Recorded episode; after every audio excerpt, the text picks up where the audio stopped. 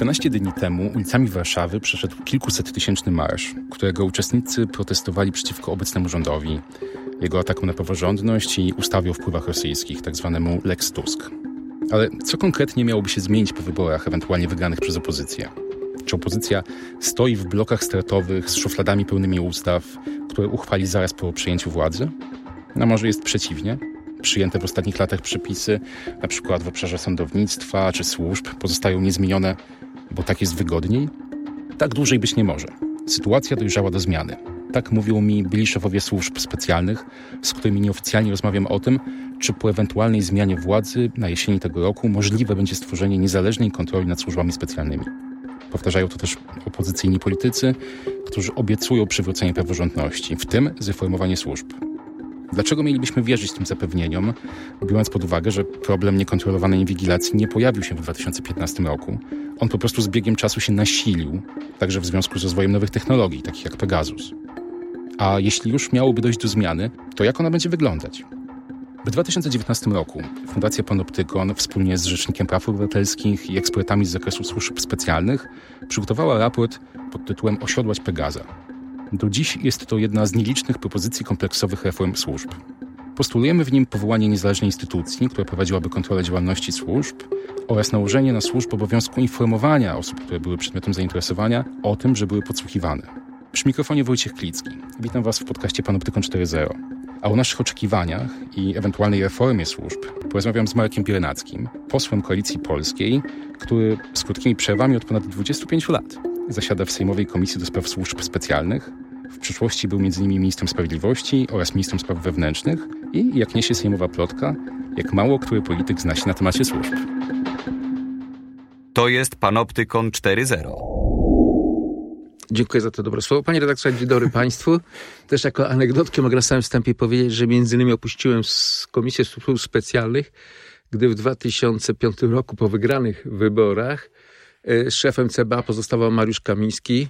Ja musiałem, będąc wtedy w komisji, musiałbym opiniować pozytywnie jako członek ugrupowania rządzącego budżet i działalność pana Mariusza Kamińskiego. A ja byłem jednym z pierwszych ofiar funkcjonowania CBA. No tak. Dlatego też wolałem wtedy zrezygnować. Miałem zachować czyste ręce. Nie byłem w stanie tego wytrzymać. Ale to jest taka analogia do dzisiejszych czasów. Pierwszy raz w 1997 roku. Proszę wybaczyć, ale ja wtedy, patrząc na to, myślałem sobie, że ja wtedy miałem... jeszcze chodziłem do szkoły podstawowej i ten problem, tak jak powiedziałem na wstępie, problem związany ze służbami specjalnymi, a w zasadzie tym, że nie mamy silnej i niezależnej względem służb kontroli i nigdy jej nie mieliśmy, od tamtego czasu istniał. I teraz moje pierwsze pytanie jest takie, dlaczego tak jest? Dlaczego nigdy się nie udało go rozwiązać? I czy teraz jakoś już dojrzeliśmy do tego, aby te zmiany wprowadzić? Przede wszystkim musimy na początku w świadomości obywateli, polityków, świadomić sobie, że kontrola cywilna nad służbami, kontrola praworządności działania służb jest w interesie państwa, ale obywateli, ale i też samych służb. Jeżeli to się wydaje jako truizm, ale ten truizm w ogóle nie funkcjonuje w świecie na pewno polityki ani służb. Tak, bo to jest takie przewrotne, ale po pierwszej chwili zastanowienia rzeczywiście coś tak w tym jest. I to jest ta podstawa. Lata 90., bo to warto się cofnąć, 97 rok, to był też okres, kiedy wchodziliśmy do NATO, była to ta radosna nasza wejście do NATO, twórcze wejście do Unii Europejskiej, udało się wejść do Europolu, być państwem stowarzyszonym, mimo że nie byliśmy w Unii Europejskiej, powstało Centralne Biuro Śledcze, walka z przestępczością zorganizowaną, więc to był trochę inny taki moment, inne spojrzenie, ale też wtedy, bo ja już wszedłem do Komisji do Spraw Służb Specjalnych, została powołana ta komisja, która miała sprawować nadzór nad służbami i chciałem też zwrócić uwagę, że wtedy była to naprawdę komisja z wielkimi, dużymi autorytetami, z killerami takimi prawdziwie poselskimi. I na pewno z dużymi ambicjami. Tak, którzy jest dużo wiedzą. Ja byłem tam takim osobą, mimo że byłem likwidatorem majątku PZPR i chłopakiem z podziemia, to byłem głowąsem w porównaniu z wiedzą z innymi ludźmi. Do czego zmierzam też? To był wysoki poziom merytoryczny tej komisji w tym pierwszym początkowym okresie. Jak patrzę, to ta komisja przez te wszystkie lata, bo mówimy o tych pewnych zmianach, obniża swój poziom nie tylko personalny, ale też i kompetencyjny. Dezawuuje swoje funkcjonowanie. Teraz to już obecnie całkowicie dezawuuje, Bo dla mnie w Komisji do Spraw Służb Specjalnych była jedna założenie podstawowe. Rotacyjny przewodniczący, prawda? No i były próby, o co się zawsze staraliśmy, żeby mieć wgląd też w mechanizm pracy operacyjnej. To był też jeden z takich istotnych elementów. Do tego na pewno przyjdziemy. Ale też chciałem powiedzieć na samym początku, że też ten okres takiego rozbijania Pruszkowa, wejścia do NATO, szereg takich wojen na Bałkanach, gdzie by od naszej służby odnosiły jakieś sukcesy, ale też i została powołana Komisja do Spraw Służb Specjalnych i też kontrola sądowa, którą sam wprowadziłem, tak, ale jeśli pan pozwoli, w tym czasie. To do kontroli sądowej jeszcze za chwilę przejdziemy, bo ja mam takie poczucie, że w sprawie tej komisji sejmowej jest pewne niezrozumienie w domenie publicznej dotyczące jej roli. No bo w komisji zasiada bodaj 7 posłów. Tak, 7 posłów. To jest mała komisja. Chyba zawsze była nieliczna. Zawsze i musi być mała i musi być elitarna. Jeżeli elitarna pod względem liczby, powinna być też elitarna pod względem wiedzy i pewnego autorytetu. Ale tak. No i mieć wgląd dokumenty przez swoją elitarność. I ja tego nie kwestionuję. Tylko pytanie, czy teraz tych 7 czy 7 posłów jest w stanie faktycznie kontrolować służby? Czy to jest komisja, która miałaby kontrolować służby? Czy może na przykład zamiast mieć coś, co by się wydawało jakimś marzeniem z perspektywy obrońców praw człowieka, żeby być instytucją, która może sprawdzić, czy dany podsłuch, już tak mówiąc kolokwialnie, jest zasadny, czy nie jest nadużyciem, to ona może zamiast tego jest takim pomostem pomiędzy politykami związanymi z partią rządzącą i politykami właśnie opozycji, którzy za chwilę mogą być na przykład u władzy. To myśmy poszukiwali tej formuły, żeby komisja była komisją bardziej skuteczną. I wskażę na kilka elementów. Jeden to był taki grono doradców, bo nie ukrywamy, politycy nie za dobrze umieją czytać budżet, można w budżecie wszystko ukryć. Więc grono doradców. To jest kwestia, jacy doradcy zasiadali w komisji i były poszukiwania różnego typu doradców, nie tylko z kręgu służb, ale też i z ludzi spoza służb, którzy mieli określoną wiedzę na temat funkcjonowania tego świata. To był ten jeden element. To poszukiwanie trwało. Teraz doradcy w ogóle nie uczestniczą w komisji. I są wyłączeni? Nie mają możliwości. Oni są tylko dostają materiał do zaopiniowania, ale nie uczestniczą w posiedzeniach komisji. Wtedy uczestniczyli, mogli zadawać pytania. Odebrano im możliwość dostępu do informacji? Nie, mają informację niejawną, ale są niezapraszani przez przewodniczącego na posiedzenie komisji. Dawniej było tak, że zawsze oni byli i posłowie mogli wysłuchać ich zdania i podejmowali suwerennie decyzje. Drugi element, jaki był istotny, o który się cały czas właśnie staram się przeprowadzić i to uważam, że jest fundamentem, to, żeby właśnie miała wgląd, komisja miała uprawnienia śledcze, jako ta wyjątkowa komisja i przez to też miała wgląd w dokumenty operacyjne, bo my nie mamy wglądu w dokumenty operacyjne. Sprawy o Pegasusa, mimo że monitorujemy i byliśmy jedni z pierwszych, o których o tym mówiliśmy, to rozbijamy się o ścianę, że do pracy operacyjnej nie ma wglądu. I tutaj pozwoli pan, panie prezesie, że jeden taki wgląd będzie bardzo istotny, że jest kłamstwem, czy może za duże słowo kłamstwo, ale jest nieprawdą, że tego typu komisje, na przykład w Stanach Zjednoczonych, nie mają wglądu w pracę operacyjną. Mają, ponieważ dokładnie ileś lat temu czytałem specjalnie raporty z różnych afer, jakie były w Stanach Zjednoczonych i warto tam sięgnąć po te dokumenty. I są dokumenty z pracy operacyjnej przedstawiane. Anonimizuje się tylko źródła, i sposób dojścia do źródła, skąd ta informacja jest. No tak, czyli te najważniejsze rzeczy. Tak, no to rzeczy. Jest normalne. I do tego są. I w Polsce tu jest jedna z podstawowych właśnie blokad. A ta blokada jest na poziomie regulaminu Sejmu, jeśli dobrze rozumiem, czy na poziomie jego interpretacji przez szefów służb? Powiem bo panu, też pytam o to jakby na tej przestrzeni czasowej tych 25 lat. Powiem panu tak, to jest w ogóle takie trochę dosyć taka argumentacja pocieszna, bo zmienialiśmy konstytucję, zmienialiśmy wszystko, ale tutaj to jest, wszyscy stoimy, no to zmieńmy nawet tą konstytucję, zmieńmy nawet, prawda, według mnie nie trzeba zmieniać konstytucji, zmieńmy uprawnienia komisji ustawowo, jeżeli potrzeba, spróbujmy do tego rozwiązać ten problem. Jeżeli nie możemy, to musimy znaleźć wtedy, poszukać innego sposobu, żeby mieć jednak wgląd w pewne mechanizmy funkcjonowania pracy operacyjnej, bo ona wywołuje emocje. Czy rozumiem, że tutaj chodzi o, nie wiem, jak mamy ustawę o Sejmowej Komisji Śledczej, którą można powołać. Komisja śledcza może, prawda? Ustawowo można ją, czy Sejm może ją powołać. To tutaj chodziłoby o komisję taką stałą, I ona, pana zdaniem, byłaby tym narzędziem, które by pozwalało jednak patrzeć na ręce. Bo do czego zmierzam? Wtedy ona by wypełniała swoją rolę. Jako komisja śledcza, bo prowadziłem też komisję Olewnika, to przeczytałem wszystkie dokumenty operacyjne, jakie były w tej sprawie. Czyli miałem wgląd. I to było wszystko legalnie. Więcej, tak szczerze, to całą procedurę, którą później mogłem dużo zmienić, czy prawie ochrony świadka, prowadzić prawo ochrony świadka, czy też procedury w sprawie ochrony ludzi, którzy zostali porwani. No tam szereg zmian zrobiliśmy właśnie w oparciu takich merytorycznych, nawet niedostrzeganych przez opinię publiczną w tej komisji, dzięki temu, że mieliśmy wgląd w nieprawdopodobną ilość materiałów. Tak jest. I to procesową prokuratury, która jest taka ściśle zawsze klauzulowana i tajna, ale w operacyjną. Ja widziałem, jak jedna grupa prowadziła pracę operacyjną i druga. I teraz do czego zmierzam? Do rzeczy najważniejszej, bo my możemy robić wszystkie reformy, możemy powołać najróżniejsze ciała, ale musi być wola służb, czy szefa służb. Szef służby, nawet nie wola, bo on ma obowiązek. Przymus. On ten obowiązek musi realizować, bo na dzisiaj nie będzie realizował. On nie będzie... Co nawet byśmy zrobili super ciało... Tylko, przepraszam, bo ja tutaj muszę jedną rzecz doprecyzować, bo też żebym ją dobrze zrozumiał. Czy stawia pan tezę, że dzisiaj ten obowiązek jest na tyle nieprecyzyjny, że szefowie mogą lawirować, uciekać i uchylać się od tej współpracy z komisją, a po prostu na przyszłość musimy mieć takie regulacje, które, i tutaj będziemy rozmawiali komu, ale dadzą takie uprawnienia, żeby szef służby już po prostu nie mógł powiedzieć, że nie jest pewien, że ale on tego nie powie. On po prostu, on nie powie, że nie mówi prawdy, on po prostu nie powie o pewnych faktach.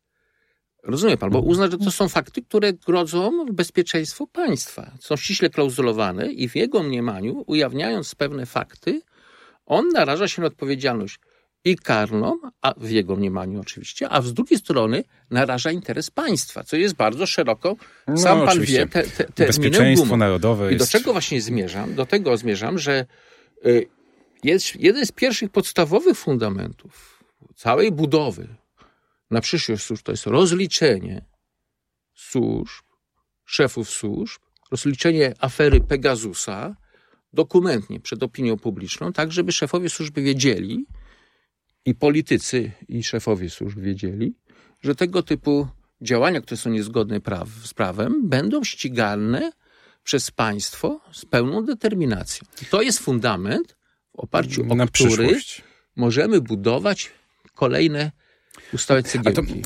To może jak ja wiem, że prowadzą to, rozbijam pewną koncepcję, nie, jasne, ale... Nie, absolutnie. Po prostu ten pomysł czy myśl... Bo ja słyszę w tym dwie rzeczy. Jedna to taka, żeby przy ewentualnej reformie nie zapomnieć o tym, żeby jednoznacznie dać sygnał w prawie i w faktach, żeby szefowie służb by musieli współpracować. Tak, to jest pierwsza rzecz. Faktach. Druga rzecz to jest taka, że... W prawie możemy pisać wszystko, przepraszam. Oczywiście. Faktach. Druga kwestia, która jest wyzwaniem nie tylko na poziomie tutaj Polski, ale też na poziomie Unii Europejskiej, także w kontekście Pegasusa, jest kwestia bezpieczeństwa narodowego. Jako pojęcia, które na przykład dzisiaj pozwala szefom służb unikać czy nie przestrzegać przepisów związanych stanowionych przez Unię Europejską, bo Unia Europejska nie dosięga jakby swoją regulacją do prawa, do bezpieczeństwa narodowego, no i nagle się okazuje, że CBA zajmuje się bezpieczeństwem narodowym i w związku z tym nie musi przestrzegać przepisów o ochronie danych osobowych. To jakby z mojej działki. Natomiast jakby to usłyszawszy, chciałem, żebyśmy jeszcze może na chwilę, jeśli pan pozwoli, cofnęli się, bo do wątku, dlaczego może ta reforma w ogóle jest potrzebna, bo przeszliśmy do tego, jak stworzyć kontrolę, jak reformować służby, ale ja bym chciał może usłyszeć i żeby nasi słuchacze to usłyszeli, dlaczego wprowadzenie silnej kontroli nad służbami jest potrzebne. Są dwa elementy. Silna kontrola cywilna, nazwijmy to w ten sposób, prawda? Rozumiemy, o co chodzi. To silna kontrola to z jednej strony ja powiem, postawię tezę, którą mówię w oparciu o swoje bogate doświadczenie. Wzmacnia służby, wzmacnia funkcjonariuszy służb.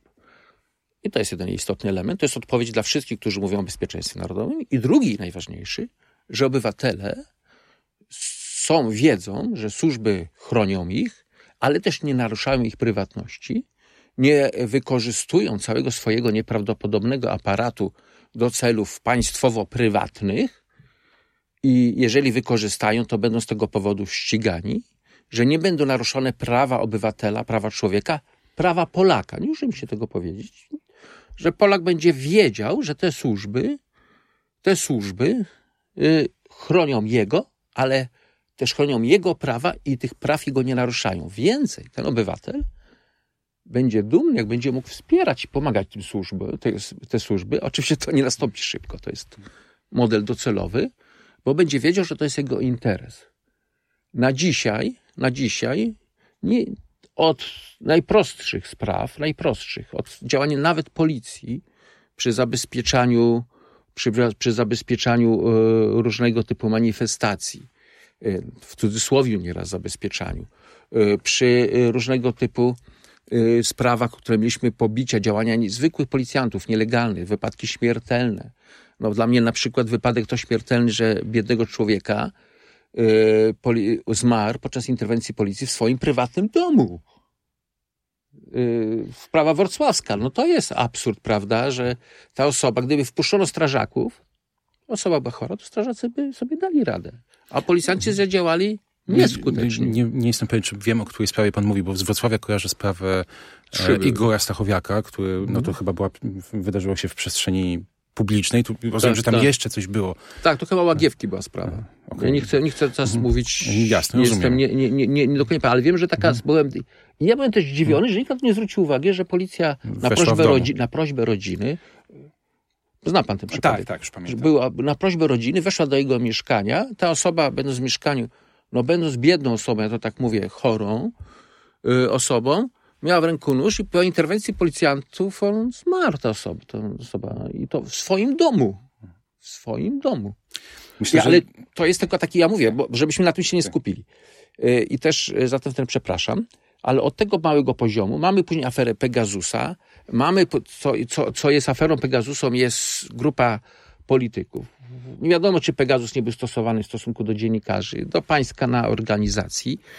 Nie tak mówię, że wiem coś na ten temat, tylko mówię, że nie znamy w ogóle funkcjonowania metody do końca określonej, bo znamy to, proszę zwrócić uwagę, nieformalnie, z publikacji bardzo dobrych. Od dziennikarzy wiemy, jak to funkcjonowało, ale skalę zakresu a państwo nie wyartykułowało ani razu. No Pegasus to przecież tylko taka konsola. Tak jest, tego w ogóle nie ma. Tak. No a sprawa Krzysztofa Brejzy to jest w ogóle pomsta do nieba, ponieważ myśmy jednak reformowali, to Jacek Cichocki, to z szacunkiem do Jacka Cichockiego, Jacek Cichocki, ja był ministrem, ograniczył stosowania podsłuchów do pewnej grupy przestępstw. Ani starszy Brejza, ani młodszy Brejza nie kwalifikowali się do stosowania tego typu technologii, ani środków czynności operacyjnych. Ta sprawa inwigilacji senatora Brejzy, który zresztą też był gościem naszego podcastu razem z żoną Dorotą Brejzą, dla mnie jest paradoksalnie pokazuje, bo pan powiedział o dwóch poziomach. Poziom bezpieczeństwa pewnego interesu funkcjonariuszy, bardzo ważny. Drugi, prywatność, jakby taka rzecz, która się z tym kojarzy. A sprawa Brejzy to jest jeszcze ten trzeci poziom uczciwości wyborów. Tak, to w ogóle jest... Mi jakby bardzo cały czas dźwięczą w uszach słowa Wojciecha Hermyńskiego, który był szefem PKW, który powiedział, że w związku z inwigilacją Brejzy powiedział, że wybory w 2019 roku co prawda nie były sfałszowane, ale nie były też uczciwe. Tak. I to pokazuje, że ta inwigilacja to jest stawka nie tylko prywatności tego czy innego człowieka, ale właśnie czegoś więcej. To jest prawda, co pan powiedział, ponieważ przez to, że można było zastosować w określonym czasie Pegasusa, to druga strona, możemy domniemywać, miała pełną wiedzę, co zamierza zrobić sztab, bo Krzysztof, zapominam o tym, był szefem sztabu wyborczego. Nawet jeżeli był jakiś zastosowany w platformie metody ochrony, to jednak i tak druga strona wiedziała, co będzie organizowane i wiedziała przedtem. I mogła podjąć przeciwdziałania. I tego służby nie są. Gra na nierównych zasadach. To jest gra do jednej bramki. No, co by nie wymyśliła w tym momencie Koalicja Obywatelska, wtedy tak było, prawda? Co by ona nie wymyśliła, to druga strona wiedziała, co będzie wymyślone. Zawsze mogła przeciwdziałać różnym działaniom i różnym ruchom, które chciało wykonać drugie ugrupowanie. I to nie jest kwestia, czy to jest Koalicja Obywatelska, czy inne ugrupowanie. Absolutnie. To jest zastosowanie najbardziej ordynarne w tego typu badanie, w tego typu działaniach służby specjalne zostały wykorzystane. Tylko, że jakby co do tej ordynarności, to się zgadzamy, że tutaj jakby jest sytuacja po prostu rażąca, ewidentnie interes nie państwa, tylko interes stricte polityczny był kluczowy. Natomiast jakby to, że kontrola nad służbami jest niewystarczająca, nie domaga, no to nie pojawiło się w 2015 roku. Wtedy nabrało takiego być może ordynarnego charakteru i też no, rozwój technologii nie był bez znaczenia, bo no, to się wszystko rozwija. To mogę wejść też panu w słowo, przepraszam, ale też warto odpowiedzieć, bo rozmawiamy sobie przecież po to, żeby zbudować nowy rozwijamy szczerze, nie jest to rozmowa do końca właśnie polityczna, ale właśnie bardziej staram się, żebyśmy wypowiadali się w słowach takich merytorycznych, po to, żeby nie popełniać błędów na przyszłość. To jest ciekawe też, że mając jakąś silną pozycję, silne doświadczenie, nie udało mi się przeprowadzić przez parlament wtedy tego pakietu tak zwanej pracy operacyjnej, takiej konstytucji pracy operacyjnej. Przegrałem i co ciekawe było, jedyny raz, wiem, że za mną chodzili dziennikarze z jednej ze stacji, takich, wie pan, różnego typu gazet, które robią zdjęcia, to było wtedy. To też było paradoksem, że to wtedy mnie taka spotkała, że byłem zaskoczony, powiem uczciwie, że to sięgnęło aż takiej skali. No, dlaczego do pan tego przegrał? Zmierzam. Jak się okazało, że nie było woli politycznej, szefowie służb z reguły byli przeciwko temu rozwiązaniu, prawie wszyscy. I do tego wola polityczna też była. Politycy za bardzo obawiali się służb i też nie chcieli tego przeforsować. Dobrze, to teraz może. To nie tłumaczy mojego negatywnego spojrzenia, bo nie ukrywajmy, przez słabość służb wynik wyborów, nie ten później jakby Krzysztof Brejza, tylko w 2015 afera Sowy i inne. No tam są w tyle służby. No, to też się pojawiło.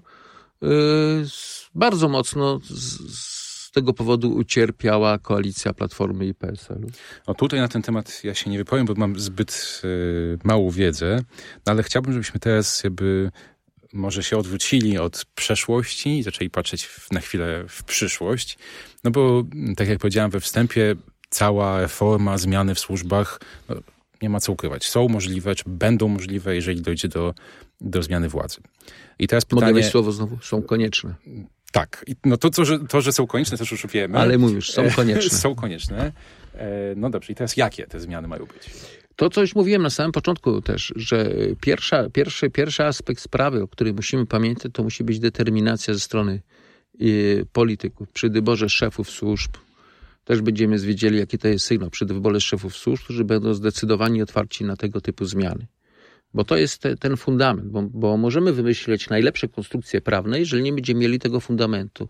Kolejny element, to co też już mówiliśmy, rozliczenie prawne, jeżeli doszło do nieprawidłowości, no i wyjaśnienie sprawy Pegasusa. Sprawa Pegasusa, jak nie zostanie wyjaśniona, to nie, żadna władza nie będzie, to już mówię teraz, nowa władza, zakładając, że będzie, tak nie będzie wiarygodna. To mówię z pełną odpowiedzialnością. No cieszę się, że to słyszę, bo jakby na razie te próby rozliczenia są bardzo trudne. Tak, to musi być. To mówię z pełną odpowiedzialnością, bo bez tego nie da rady. Później wchodzimy do tych zmian takich systemowych, które muszą nastąpić. Na pewno musi być przywrócona, to też mówiliśmy, tradycyjna ta rola Komisji do spraw Służb Specjalnych. I rozumiem, że to wzmocnienie związane z... Tak jest, możliwością wejścia do informacji. Kolejny element to jest też bardzo ważny, bo mamy kontrolę sądową i też warto się na tym zastanowić. I też sąd musi też podjąć Sąd Najwyższy, no cały system sądowy musi też przyjrzeć się tej kontroli, czy ona funkcjonuje, czy nie powinny być mechanizmy kontrolne też później w ramach sądów, Sądu Najwyższego, czyli na izba nie powinna też być wydzielona, żeby później kontrolować, jak wygląda wydawanie decyzji przez sąd. No, ta zgoda, bo żeby jasność tutaj dla słuchaczy zrobić, to jakby sąd ma kontakt ze służbami specjalnymi w sytuacji, w której też służbami policyjnymi, w sytuacji, w której ta czy inna służba składa wniosek o zastosowanie tak zwanej kontroli operacyjnej, czyli na przykład podsłuchu. Tak, mówiąc, tak jest. Tak mówiąc jest to, jest, tak, to jest jedyny moment, w którym sąd się styka z wnioskiem służb. Ja tutaj, jeśli pan pozwoli, mam dość takie mieszane uczucie, bo z jednej strony znam taką argumentację, że sędziowie, którzy na przykład w Sądzie Okręgowym w Warszawie, który rozpatruje wnioski ze strony służb specjalnych, ABW, CBA, że oni mogliby się bardziej przykładać i nie zgadzać się na te 98 czy 99% wniosków, no ale z drugiej strony są też argumenty samych sędziów. Słuchaczy zachęcam do wysłuchania mojej rozmowy z sędzią Gonciarkiem, który zjadł zęby na tej pracy. On na przykład mówił, że no dostają od służb te materiały, które uzasadniają potrzebę przeprowadzenia kontroli operacyjnej. Nie mają tam informacji, które mogłyby wzbudzić w nich jakąś obawę, jakąś wątpliwość. Czasami przychodzi funkcjonariusz służby, czasami nie przychodzi i w zasadzie nie ma jak głębiej w tą sprawę wniknąć. To jest taki argument, powiedzmy, bardziej merytoryczny. Drugi argument, powiedzmy, ludzki, jest taki, że system jest tak skonstruowany, że jeżeli sędzia wyraża zgodę na zastosowanie kontroli operacyjnej, to wystarczy, że przyłoży pieczątkę i się podpisze. Jeżeli jest odmowa, bardzo rzadka sytuacja, to musi napisać uzasadnienie i co więcej, służba i prokuratura ma możliwość zaskarżenia tego do sądu drugiej instancji. Więc to postępowanie ma taki bardzo asymetryczny charakter. A to, że jest tak skonstruowane... No, a to, że jest tak skonstruowane, to jest argument czy zarzut nie do sędziów, tylko do polityków, tak, do prawodawców. Ale, tylko proszę pamiętać, że ten system funkcjonuje od 2000 roku, kiedy go wprowadziłem. On nie został tak bardzo mocno przemodelowany. A warto jednak było się pochylić nad nim, przeanalizować. Ja nie chcę wchodzić, nie chcę pouczać sędziów, bądź są ministrem sprawiedliwości i wiem, że ale sędziowie też muszą zrozumieć, że musi ta kontrola być kontrolą skuteczniejszą. Mogą zajrzeć, bo oni mogą poprosić o materiały, jeżeli mają wątpliwości. Prawda? I czasami o te materiały należy poprosić. Ja też rozumiem, że sędzia dostaje na przykład, czasami nawet nie wie, kto to jest, bo to jest tylko numer, a nie osoba. Tak, to nawet czasami nie numer telefonu. Tak jest. To jeszcze można skojarzyć. Czasami tak na jest, przykład swój tak własny, jest. Ale tak jest jeszcze na przykład 22 czy 24-cyfrowy numer e-mail, który ma każde urządzenie. Tak jest. To konia z żenem temu, kto go zna. To wiem, a czasami warto wiedzieć, jak to funkcjonuje. Więc tutaj na pewno jest wymagana zmiana, tak żeby obywatele mieli zaufanie do sądów. I to jest te elementy, o których teraz mówiliśmy, którymi dysponujemy, które na dzisiaj są, tak, no ale troszeczkę są, podciąganie ale tu i ówdzie. Tak? No tak, ale bez tego jak nie podciągniemy, jak nie będzie tej woli, na przykład woli, czy szef służb nie będzie musiał przedstawić prawdziwy stan, jaki jest, a nie przedstawiać tak, jak mu się wydaje, albo w interesie państwa czegoś nie ujawni, to żadne inne instrumenty nam nie pomogą. To musi tak przyznać. Musi być ktoś, kto więc potencjalnie dlatego to ja pokazuję, że to jest szerszy mechanizm, szerszy proces. Tak jak podkreślam, że weryfikacja wszystkich tych rozwiązań prawnych i zbudowanie tej konstytucji operacyjnej, co było budowane, nie wyszło nam wtedy, powinna być też zrealizowana, ale też ta nowa konstytucja... Nie wyobrażam sobie, że będzie tylko zbudowana przez polityków i będzie przypięta błyskawicznie. Wyobrażam sobie w oparciu na przykład o pana instytucję, bo jak wiem, i to pan wie zresztą, że też składałem ten wniosek o to, żeby zmienić w pracy operacyjnej, co uważam bardzo istotne, wprowadzić mechanizm informowania o tym, jeżeli podsłuch był nieskuteczny w stosunku do osoby, informowanie tej osoby, że były stosowane do niej. Tylko to rozszerzę, bo tutaj między nami tak jest to pan proszę, ale też ja mówię, że wiemy, tak, o czym obywatele mowa, wiedzieli. Bo to jest moim zdaniem, to jest jeden z...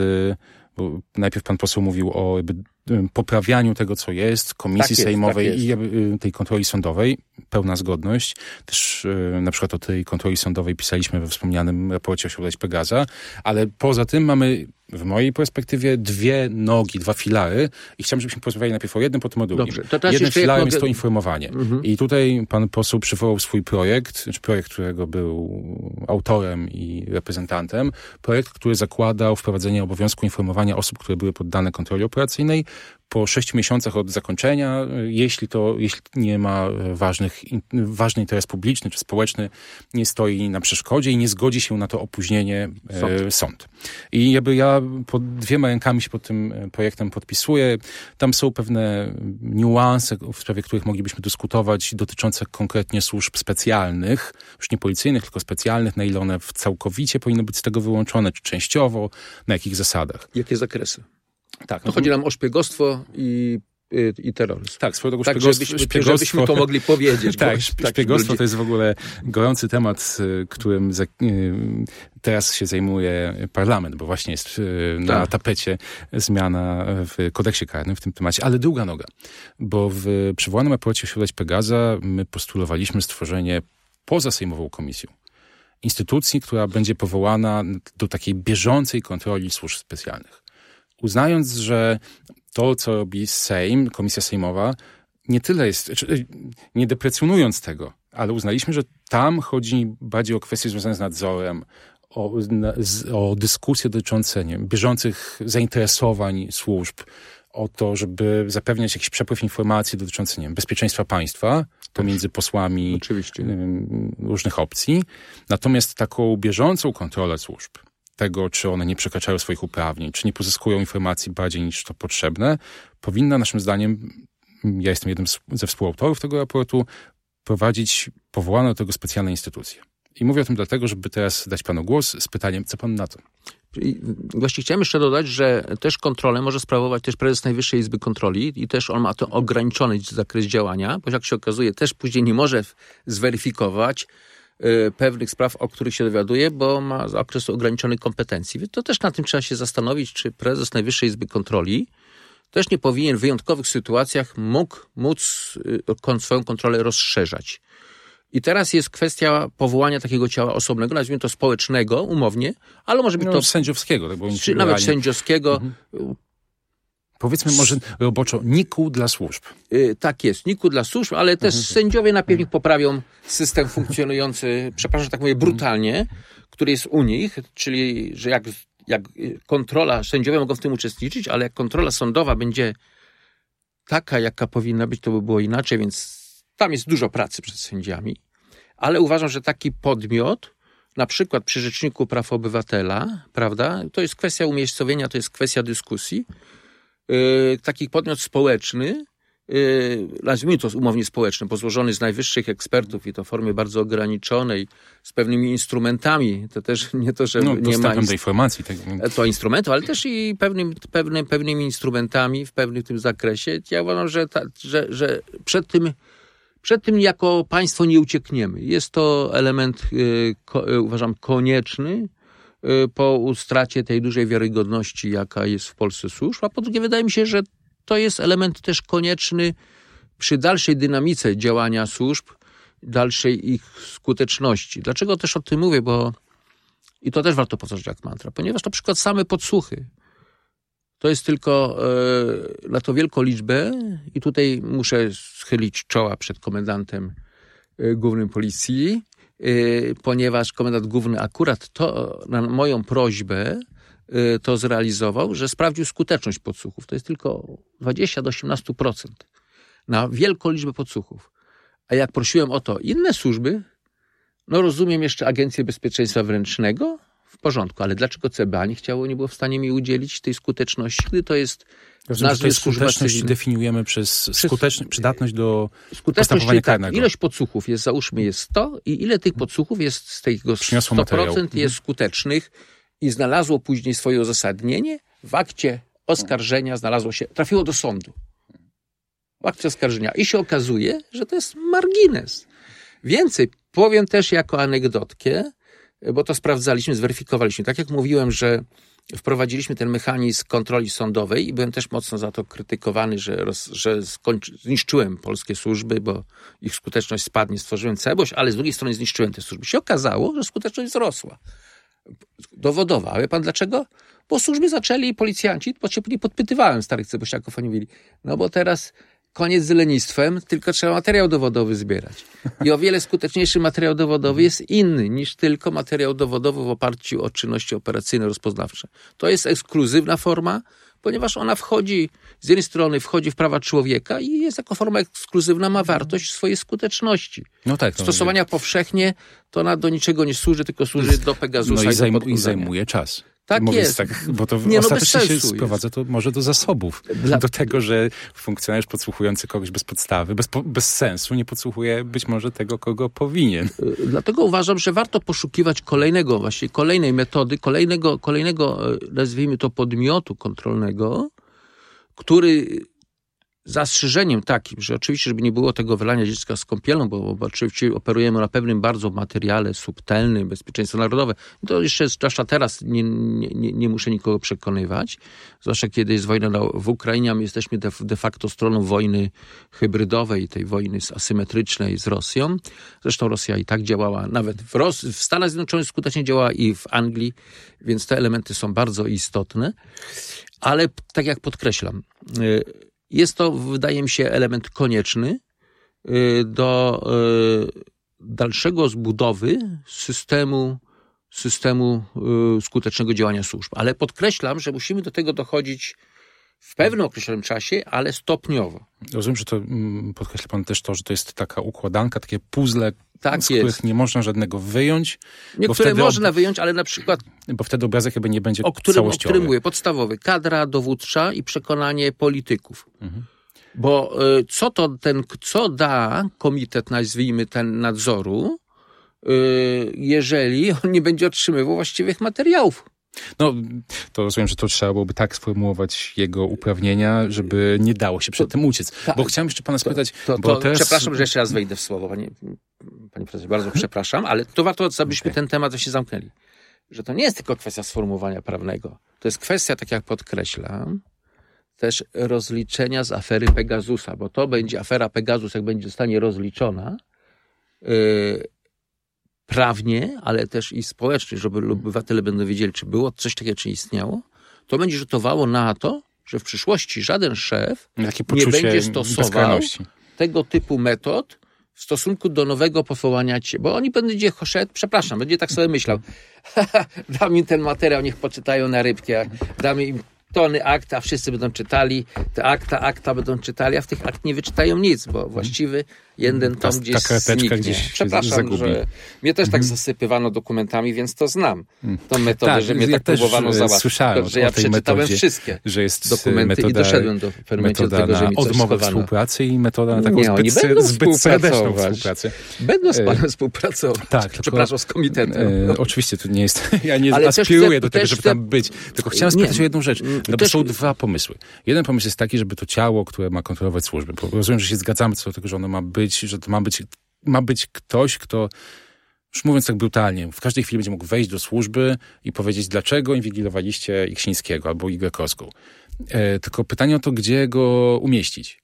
Bo z jednej strony można go budować w oparciu na przykład o sędziów, tak jak my postulowaliśmy w raporcie Osiodłać Pegaza, i wtedy są ludzie, którzy mają doświadczenie, nie wiem, na przykład jako sędziowie w sprawach karnych, ale, i to jest jeden pomysł, a drugi pomysł, który w tej chwili jest gdzieś tam na tapecie, czy forsowany, proponowany przez Koalicję Obywatelską, to jest taki, żeby jednak podobne ciało, właśnie z bardzo szerokimi uprawnieniami, konstruować czy na miejscu, czy jakby w ramach tej Komisji Sejmowej do spraw Służb Specjalnych.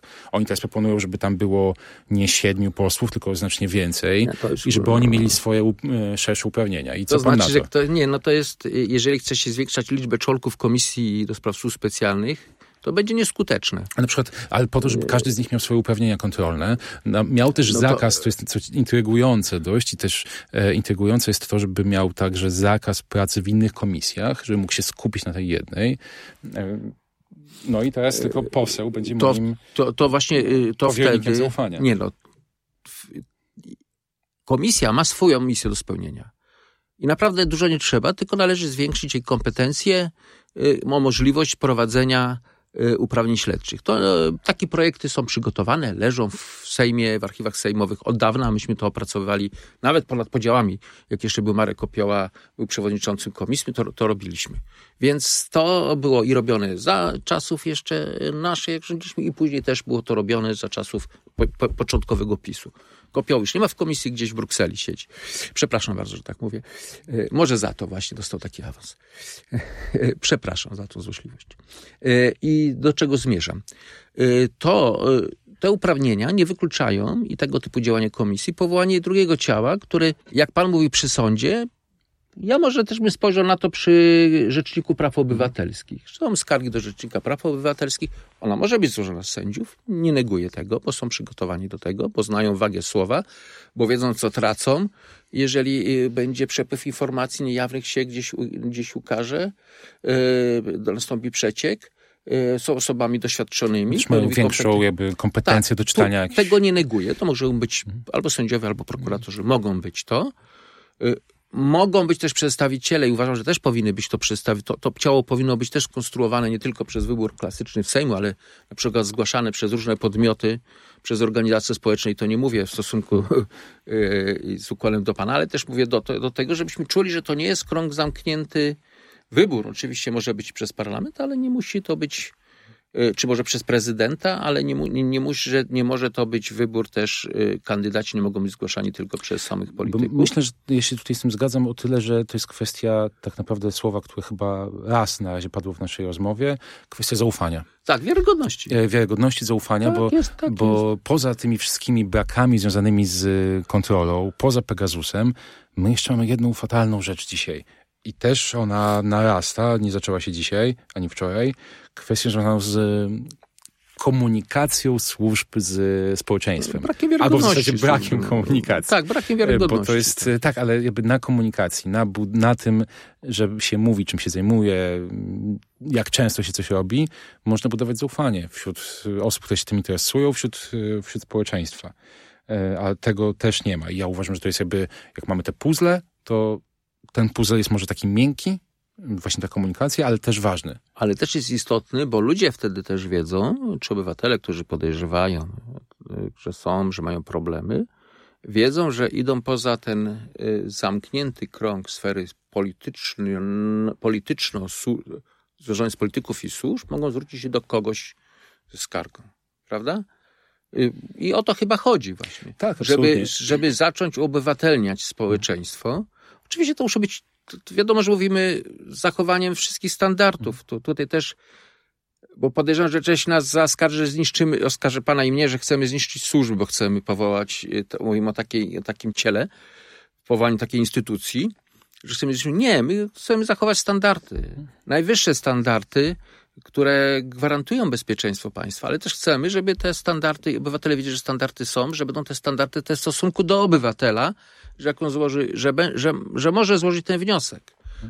Może pójść z tą skargą czy do rzecznika, który przekaże do tego ciała, bo zależy, gdzie on będzie sytuowany, czy w sądzie najwyższym. To jest kwestia już później poważnych, trudnych, ciężkich prac, ale też w określonym, krótkim terminie, bo nie może to trwać też całą kadencję. No właśnie, bo zgadzamy się do tego, że te zmiany są potrzebne, ale rozumiem, że w tej chwili, poza tym projektem, którego pan jest autorem, dotyczącym informowania, no to na razie jeszcze nie ma takiego konkretnego, nie wiem, konsensusu między siłami opozycyjnymi dotyczącymi tego, co należy w te umowne 100 dni po zmianie władzy zmienić. Na pewno, jak pan zwrócił uwagę, to jest na pewno zwrócił pan uwagę, że przy Komisji do spraw Służb Specjalnych jej zmiany, już tam mówię o rotacyjności, ja będę się ciągle upierał przy elitarności tej służby, nie zwiększaniu jej jedynie już o ekspertów.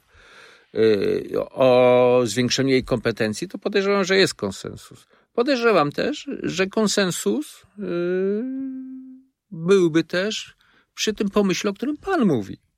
Ten konsensus też chyba jest, ponieważ... Mówi pan o informowaniu czy o komisji? Z jednej strony o informowaniu i o komisji mówię. Znaczy o tej zewnętrznej względem parlamentu? Też mi się wydaje, że na to konsensus też się znajdzie. Tylko podkreślam dochodzenia do tego stopniowo z określoną cezurą czasowo. Mhm. Bo to będzie trudne. Bo pierwsza rzecz, co będzie największą i najbardziej trudną rzeczą, sprawą, to będzie uporządkowanie tego stanu prawnego, który mamy, czyli zobaczenie w oparciu o jakie dokumenty, to jest ta słynna nowela z 2016 roku, ze stycznia, która w jakiś sposób według mnie nie uprawniała do wprowadzenia technologii. No tak zwana ustawa inwigilacyjna, tak jest, definiująca czym jest kontrola operacyjna. Tak, ale to też należy, to będzie podstawowy element, uporządkowanie tego, zlikwidowanie tego mechanizmu, tego owocu, przywrócenie owocu ważności, owocu...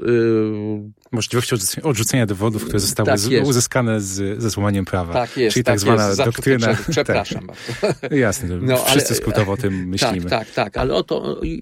To jest pierwszy ten etap pracy. Ja myślę, że takim porządkowaniem to też jest dla mnie, moim zdaniem, szalenie ważne jest ustawa antyterrorystyczna. Bo tam wprowadzono mechanizmy na przykład pozwalające na prowadzenie kontroli operacyjnej bez konieczności uzyskania zgody sądu względem cudzoziemców podejrzewanych o terroryzm. Tak jest. Ale kto jest tym cudzoziemcem podejrzewanym o terroryzm decyduje wyłącznie szef ABW. Powtórę, tam też wprowadzono szereg nowelizacji, bo na tym to polegało, że wszystkie te ustawy były kilkakrotnie nowelizowane. I nawet ta ustawa też o szpiegostwie, to jest tam, jest ustawa, jest zajmuje się szpiegostwem, ale tam jest masa, ileś artykułów śmieciowych tak zwanych, które są wrzucane i z reguły tutaj z tego co jakieś prace, chociaż będą trwały chyba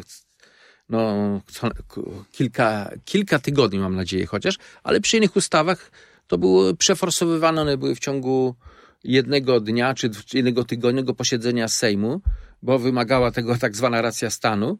I później mamy przepisy, które mamy wielki bałagan. Dlatego też o tym mówię, że te przerycie i te uporządkowanie tych dokumentów jest bardzo istotne, stanu prawnego będzie bardzo istotne, które będzie musiała podjąć się ekipa rządząca i też uważam, że to jest nie tylko w oparciu o swoich tylko fachowców, ale też z otwarciem na obywateli. Jeżeli to ma być przeprowadzone dobrze i skutecznie.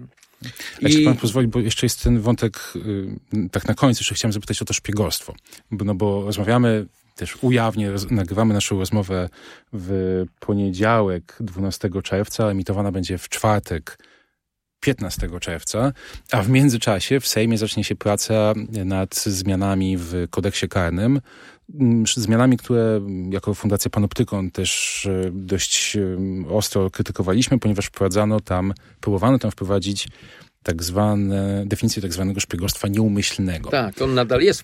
Właśnie nie.